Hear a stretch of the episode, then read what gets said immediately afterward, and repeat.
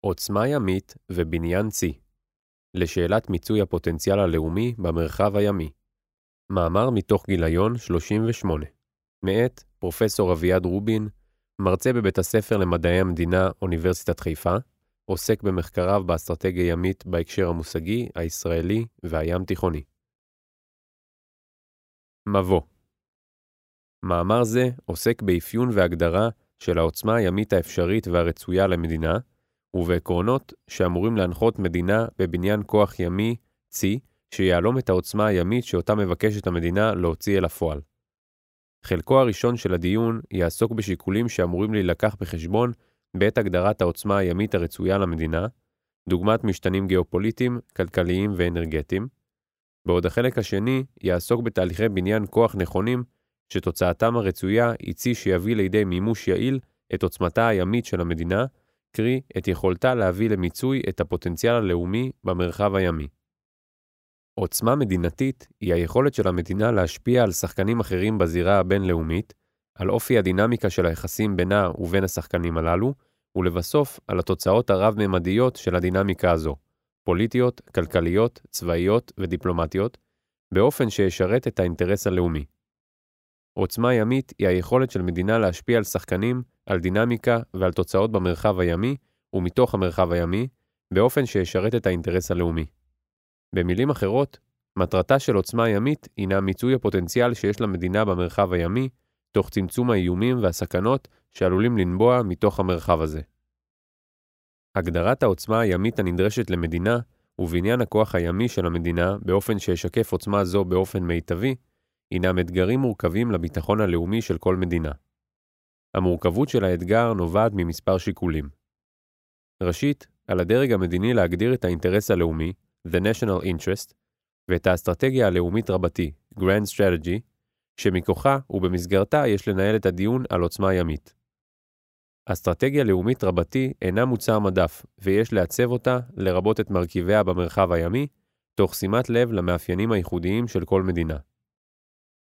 שנית, במציאות של משאבים חומריים מוגבלים, שבה נדרשות יכולות מדינתיות בממדים ובמרחבים מגוונים מעבר למרחב הים, באדמה, באוויר, בחלל ובמרחבים קיברנטיים, יש להגדיר היטב הן את יתרונותיו המוחלטים והן את יתרונותיו היחסיים של המרחב הימי בהשגת האינטרס הלאומי, ומשם לגזור את משקלה היחסי המיטבי של העוצמה הימית בכלל המערכים המדינתיים. הקצאת משאבים לבניית יכולות במרחב הימי שאינם נדרשים למדינה, או שיכולים להיות מושגים באופן יעיל וזול יותר באמצעות בניית יכולות במרחבים אחרים, היא בזבזנית ואינה משרתת את הביטחון הלאומי באופן מיטבי. שלישית, הגדרת העוצמה הימית הרצויה למדינה צריכה להביא בחשבון שיקולים מבניים גיאופוליטיים, כמו האופי המשטרי, ועוצמת השחקנים האחרים, מדינתיים ולא מדינתיים, במרחב, קיומם של משאבי טבע ותשתיות לאומיות קריטיות במרחב הימי, הגודל הפיזיקלי, אורך, שטח ונפח של המרחב הימי, בהשוואה למידותיהם של המרחבים האחרים בזירות הפעולה הרלוונטיות וכו'. רביעית, הגדרת העוצמה הימית צריכה להיות הוליסטית, ובה בעת גמישה מספיק, כך שתוכל להגיב באופן יעיל לשינויים טכנולוגיים, פוליטיים וכלכליים על ציר הזמן, מבלי לחייב שינויים רדיקליים בקווי המתאר העיקריים שלה. הספרות הקיימת על אסטרטגיה לאומית ועוצמה ימית עוסקת ברובה בעוצמה הימית של מעצמות על, super powers, בזירה העולמית, בעבר ובהווה, דוגמת הולנד, פורטוגל וספרד, אנגליה וצרפת, ארצות הברית ורוסיה. לאחרונה נערכים גם מחקרים על העוצמה הימית המתהווה של סין. העיסוק המחקרי בעוצמה הימית של מדינות שאינן מעצמות עולמיות מוגבל, והמסקנות של מחקרים על עוצמה ימית מעצמתית רלוונטיות רק באופן חלקי ביותר לשיקולי עוצמה ימית של מדינות שאינן מעצמות עולמיות. זאת כיוון שהאסטרטגיה הלאומית של מעצמות ומרחבי הפעולה הרלוונטיים שלהם מקיפים את רוב אזורי העולם ואפילו את כולו, בעוד שהאסטרטגיה הלאומית של מדינות שאינן מעצמות עולמיות מתרכזת בעיקר בשטח שתחת ריבונותן והאזורים הסמוכים לגבולותיהן. נתונים ושיקולים בהגדרת העוצמה הימית האפשרית והרצויה למדינה. המרחב הימי, כמו מרחבים אחרים, הוא מרחב אינטראקציה מורכב שמזמן למדינה ששוכנת לחופיו איומים מגוונים, כמו גם יתרונות והזדמנויות. הים הוא מקור למזון ולמשאבי טבע, לתחבורה ולשינוע סחורות לתוך המדינה וממנה לשווקים זרים, לתיירות ולתרבות.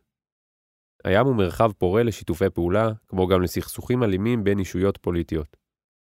היכולת של מדינה למצות את הפוטנציאל שטמון במרחב הימי ולמנוע את הסכנות והאיומים שנובעים ממנו, משפיעה באופן ישיר על השגת האינטרסים הלאומיים של מדינה. כאמור לעיל, העוצמה הימית של מדינה היא המרכיב בעוצמה המדינתית, שמטרתו לממש את האינטרס הלאומי במרחב הימי. כיצד, אם כן, יש להגדיר את העוצמה הימית הרצויה למדינה? יתר על כן, האם כל מדינה ששוכנת לחופי ים ובידיה משאבים מספיקים, יכולה לגבש עוצמה ימית שתמצה את הפוטנציאל של המרחב הימי עבור האינטרס הלאומי?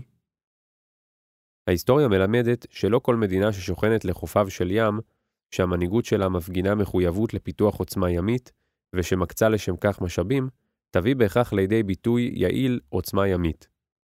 כאן יש לעמוד על ההבדל בין כוח ימי, naval power, ועוצמה ימית, sea power. כוח ימי הוא מושג שבא לתאר את הגודל הפיזי של הצי, מספר הפלטפורמות שברשותו, האיכות הטכנולוגית של הצי ואיכות כוח האדם שמשרת בו. למרות שישנו קשר בין כוח ימי ועוצמה ימית, אין המדובר בהכרח בקשר ישיר. לעתים מדינות שמפתחות ומפעילות כוח ימי מרשים, ייכשלו במשימה לתרגם אותו לעוצמה ימית שתשרת את האינטרס הלאומי. בעניין זה, מהדהדות מילותיו הנכוחות של סר ג'פרי טיל, בכיר חוקרי האסטרטגיה הימית בעת הזו, לפיה, זוהי עובדה פשוטה שעוצמה ימית היא יותר מספינות צבועות אפור עם מספרים על הדופן. כך, המאמצים של צרפת וגרמניה במהלך המאה ה-19 ושל רוסיה במהלך המלחמה הקרה לבנות ציים עתירי פלטפורמות ויכולות, הביאו להקצאת משאבים מדינתיים באופן בזבזני ולא יעיל, ולא השיגו בטווח הארוך את המטרה של עוצמה ימית שתתרום למיצוי הפוטנציאל הלאומי במרחב הימי. בחלק לא מבוטל מן המקרים, הכשל בתרגום של כוח לעוצמה נובע מבלבול מושגי בין השניים. במילים אחרות, במקום קיום תהליך סדור להגדרת העוצמה הימית האפשרית והרצויה למדינה, וממנו גזירת בניין הכוח המיטבי שישרת השגת מטרה זו, מדינות פונות בחופזה לפיתוח הכוח הימי מתוך הנחה, לא תמיד מבוססת, שיכולות הצי תתורגמנה באופן ישיר לעוצמה ימית. אלו משתנים, אם כך, על גורמי חשיבה ותכנון מדינתיים שמבקשים לפתח עוצמה ימית להביא בחשבון. גיאופוליטיקה ועוצמה ימית שיקולים גיאופוליטיים הינם קריטיים בהגדרת העוצמה הימית האפשרית והרצויה למדינה. בהקשר של מאמר זה, יש להדגיש במיוחד את המאפיינים הפיזיקליים של הגבולות הימיים ואת היחס בינם ובין הגבולות היבשתיים של המדינה. מאפייני קו החוף המדינתי והגישה למרחב הימי. קווי המתאר הגיאוגרפיים של מדינה משפיעים באופן עמוק על מרכזיות המרחב הימי עבור האינטרס הלאומי ועל האפשרות והצורך לייצר במרחב הזה עוצמה ימית. בקצה אחד נמצאות מדינות אי, Island States, דוגמת אוסטרליה, אינדונזיה ומלטה, שכלל האינטראקציות שלהן עם שחקנים אחרים בזירה הבינלאומית, למעט במרחב האווירי והקיברנטי, שגם הם עוברים מעל ובמעמקי התווך הימי, נעשית במרחב הימי. בקצה השני נמצאות מדינות כלואות יבשתית, Landlocked States, דוגמת אוסטריה, קזחסטן ופרגוואי, שאינן מקיימות כל אינטראקציה עם שחקנים אחרים בזירה הבינלאומית במרחב הימי. רוב מדינות העולם אינן מצויות באחד ממצבי הקיצון הללו. במקרים שבהם הגבולות המדינתיים משלבים ים וחוף, מידת ההסתמכות הרצויה והאפשרית על המרחב הימי וגיבוש עוצמה ימית תהיה תלויה בממדים הפיזיים של המדינה.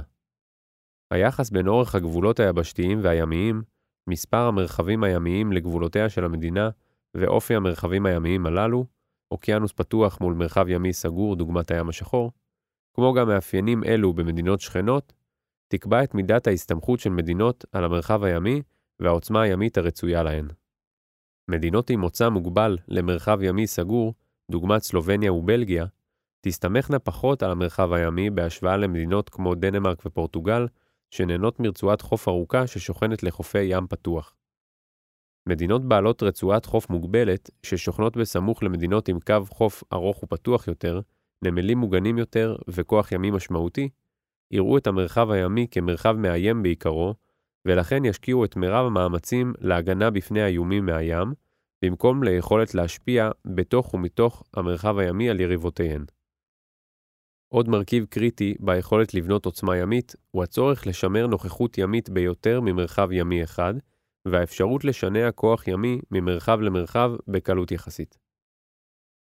חוסר יכולתה של רוסיה הצארית וברית המועצות במהלך המלחמה הקרה לשמר סטטוס כמעצמה ימית, למרות קו החוף העצום שלה, נבע במידה רבה מחוסר יכולת לשנע כוחות באופן גמיש בין זירות הפעולה שלה בימים, וכתוצאה מכך, בנייה לא יעילה של מספר ציים בים הבלטי, השחור והארקטי.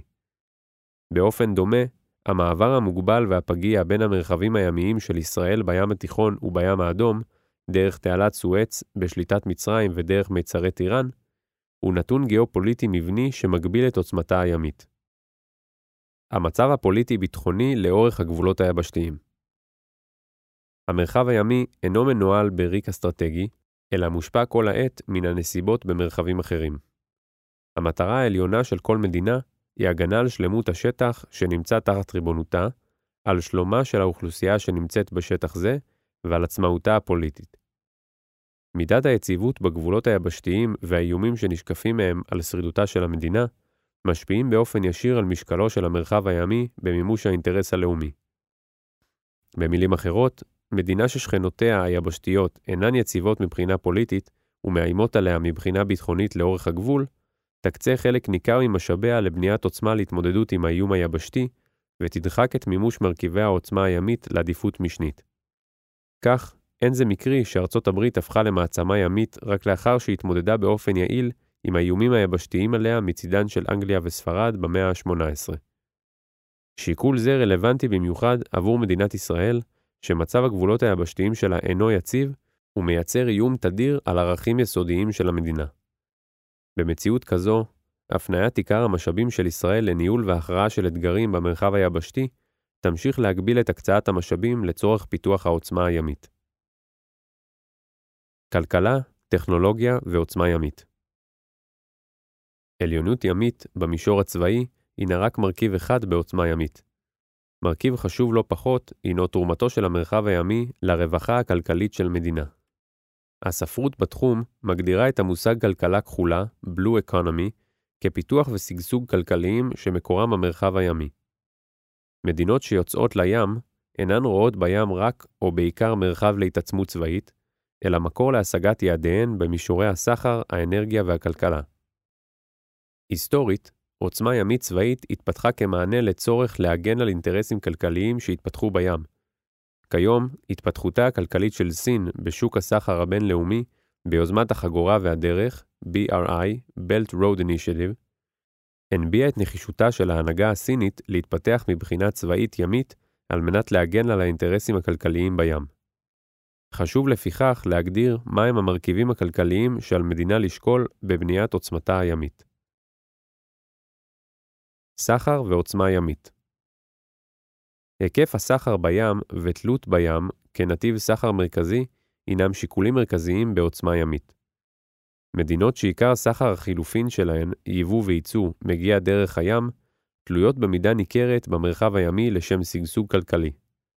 לעומת זאת, מדינות שעיקר הסחר שלהן נעשה בדרך היבשה, דוגמת מדינות באיחוד האירופי או קנדה, אינן תלויות במידה מכרעת בנתיבי הים לצורך כלכלתן. התלות במרחב הימי לצורך סחר חליפין מגדירה את חשיבות ההגנה על המרחב הזה מבחינה מדינתית. שמירה על רציפות תפקודית של עורקי התחבורה הימיים של מדינה, שעיקר הסחר שלה בים, הוא מרכיב קריטי בעוצמה הימית של המדינה. אין המדובר רק בהגנה צבאית על נתיבי הסחר, אלא גם בפיתוחם של נמלים מודרניים שיוכלו להתמודד עם נפחי תעבורה גדולים וצי סוחר מודרני עם מוטת פעולה גלובלית.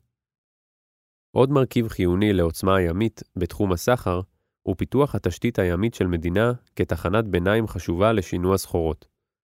נמלי הענק ביוון ובסינגפור, שמבחינות אחרות אינן מדינות עצמתיות, הינה מקור לעוצמה ימית של המדינות הללו ומקור הכנסה כלכלי ניכר. היקף הסחר הימי הוא גם אינדיקציה לעוצמה כלכלית. כך, שמונה מתוך עשרת הנמלים עם היקף הטענת הסחורות הגדול בעולם הינם בסין, דבר המשקף את עוצמתה הכלכלית האדירה בזירה הגלובלית, ובפרט בתחום הסחר הימי. במקרה הישראלי, מצב הלוחמה או השלום הקר בגבולות היבשתיים הופך את התלות של ישראל בסחר ימי למוחלטת, עם 92% משווי תנועות הסחורות ו-99% מנפח תנועת הסחורות בדרך הים. זהו מרכיב קריטי בעוצמה הימית והגנה עליו נתונה באופן מלא לאחריות חיל הים. משאבי טבע ועוצמה ימית הים הפך במאה ה-21 למקור מוביל למשאבי טבע ולאנרגיה. לאורך ההיסטוריה, תעשיית הדגה מהים שימשה מרכיב חשוב בכלכלה ובתזונת האוכלוסייה. בעידן הנוכחי, הים עדיין משמש כמקור חשוב למזון, עם ציי דיג מסחרי מפותחים שפועלים במרחבים והיקפים חסרי תקדים.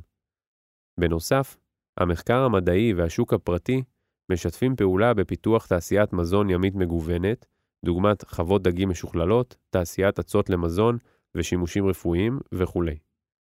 התפתחות שנייה היא טכנולוגיה לקידוח בים העמוק, שמאפשרת הפקת משאבי אנרגיה במרחק רחוק מהחוף ובעומקים גדולים, ופיתוח תשתיות להולכת המשאב האנרגטי לחוף. התפתחות שלישית הינה פיתוח יכולות התפלה של מי ים לשימושים מגוונים, שמחייבים מפעלים עתירי תשתית על קו החוף ושמירה על ניקיון מי הים לטובת מתקני ההתפלה. התפתחות רביעית הינה הקמה של חוות לייצור אנרגיה ירוקה בים, שמקורה ברוח, Offshore Wind Farms, שתורמות לגיוון המקורות האנרגטיים של מדינות ולהפחתת התלות במקורות אנרגיה מזהמים. כל ההתפתחויות הללו הופכות את הים למרחב הפקה משמעותי, ולא רק תחנת מעבר, של צרכים משמעותיים למדינה. חוות דגים, אסדות קידוח וצינורות הולכה, חוות אנרגיה ומתקני התפלה, מספקים למדינה את הצרכים הבסיסיים ביותר, אנרגיה, מים ומזון. הן מגבירות את מיצוי הפוטנציאל הכלכלי של הים עבור המדינה, אולם מחייבות הקצאת משאבים הן לבניית ותחזוקה של המשאבים הללו, והן להגנה עליהם מפני איומים של יריבים. במאה ה-21, המרחב הימי הפך למקור ראשון במעלה של משאבי טבע עבור מדינת ישראל. עם גילוי מרבצי הגז הישראלים, תמר ולוויתן, הפכה ישראל למדינה שנסמכת על משאביה האנרגטיים ואף מייצאת אותם. באופן דומה, מקור רוב המים המתוקים במדינת ישראל מגיע ממתקני התפלה שהוקמו לאורך חופיה. הגנה על תשתיות כלכליות קריטיות בים נמצאת באופן בלעדי באחריות חיל הים, ואינה יכולה להתבצע באופן יעיל על ידי זרועות אחרות. שחקנים ושיקולים בתהליך בניין כוח ימי לאחר שעסקנו בשיקולים חשובים שיש להביא בחשבון בבניית עוצמה ימית אפשרית ורצויה למדינה, נפנה לדיון באשר לתהליך הראוי לבניית כוח ימי, צי, שישרת באופן המיטבי את מימוש עוצמה ימית זו. תהליך זה אינו נידון באופן מספק בספרות המחקרית, אף על פי שהוא קריטי בתרגום ובמימוש האינטרסים והפוטנציאל של מדינה במרחב הימי לעוצמה ימית.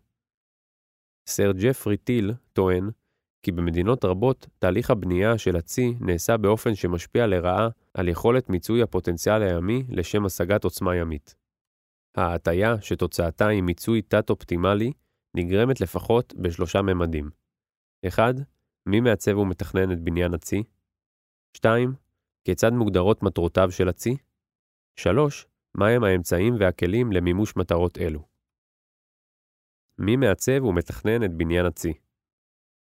במקרים רבים, תהליך בניין הצי מנוהל על ידי הזרוע הימית של הצבא עצמו. תהליך בניין כוח ימי על ידי הצי הינו רחוק ממיטבי, כיוון שהגוף שמופקד על הפעלת הכוח הימי בשגרה ובחירום, הוא גם זה שמתיימר להגדיר את מטרותיו ומשקלו, הן ביחס לאינטרס הלאומי, הן ביחס למרכיבי העוצמה הימית שאינם צבאיים, והן ביחס למרכיבי העוצמה הנוספים של המדינה. כפי שטוענים הפרופסורים ג'ונתן קברלי ופיטר דומברובסקי מבית הספר למלחמה של הצי האמריקאי, לימוד העוצמה הימית הוא חשוב מכדי להותירו בידי אדמירלים. הסיבות לכך שמלאכת בניין הכוח הימי מנוהלת על ידי אנשי הצי הן מורכבות ונעות בין עיוורון של מקבלי החלטות למרחב הימי, Sea Blindness, התחלפות אדירה של מקבלי החלטות, בעיקר במשטרים דמוקרטיים, שמוביל לחוסר יכולת לבנות אסטרטגיה ארוכת טווח לים ובכלל, והמוטיבציה של הצי, כמו של כל ארגון ממשלתי, להרחיב את משימותיו ומשאביו, לעתים מעבר לצורך האובייקטיבי, ובאופן שאינו מנצל משאבים לאומיים באופן יעיל.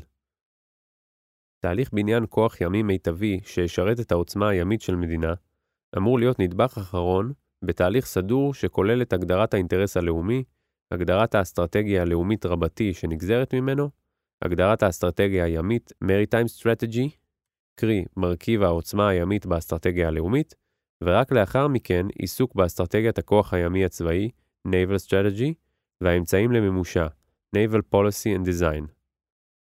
בקומות העליונות נדרש תהליך מרובה שחקנים שמובל על ידי מנהיגים ומקבלי החלטות ברמה הלאומית, ומערב משרדי ממשלה רלוונטיים דוגמת הביטחון, האוצר, הסביבה, הכלכלה והאנרגיה, תאגידים ממשלתיים ומהתעשייה האזרחית דוגמת חברות ספנות ונמלים, חברות טכנולוגיה צבאית ואזרחית, חברות שעוסקות בחקלאות ימית וחברות שעוסקות בהפקת אנרגיה ובהגנה על הסביבה.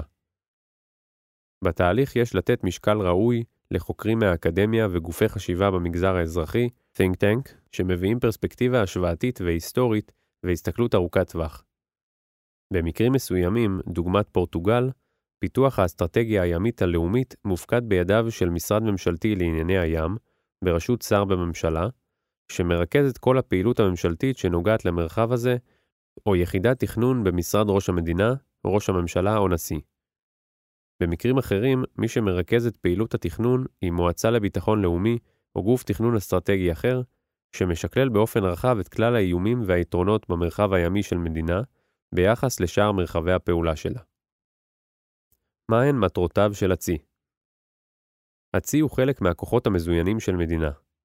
ככזה, האוריינטציה של פיקוד הצי מוטה באופן ברור להשגת עליונות ימית במרחב ימי רלוונטי במסגרת לחימה, ניצחון בלחימה מול ציי אויב, וסיוע למאמץ הלחימה מהים ובגזרת הים בעת תמרון יבשתי ובמלחמה כוללת.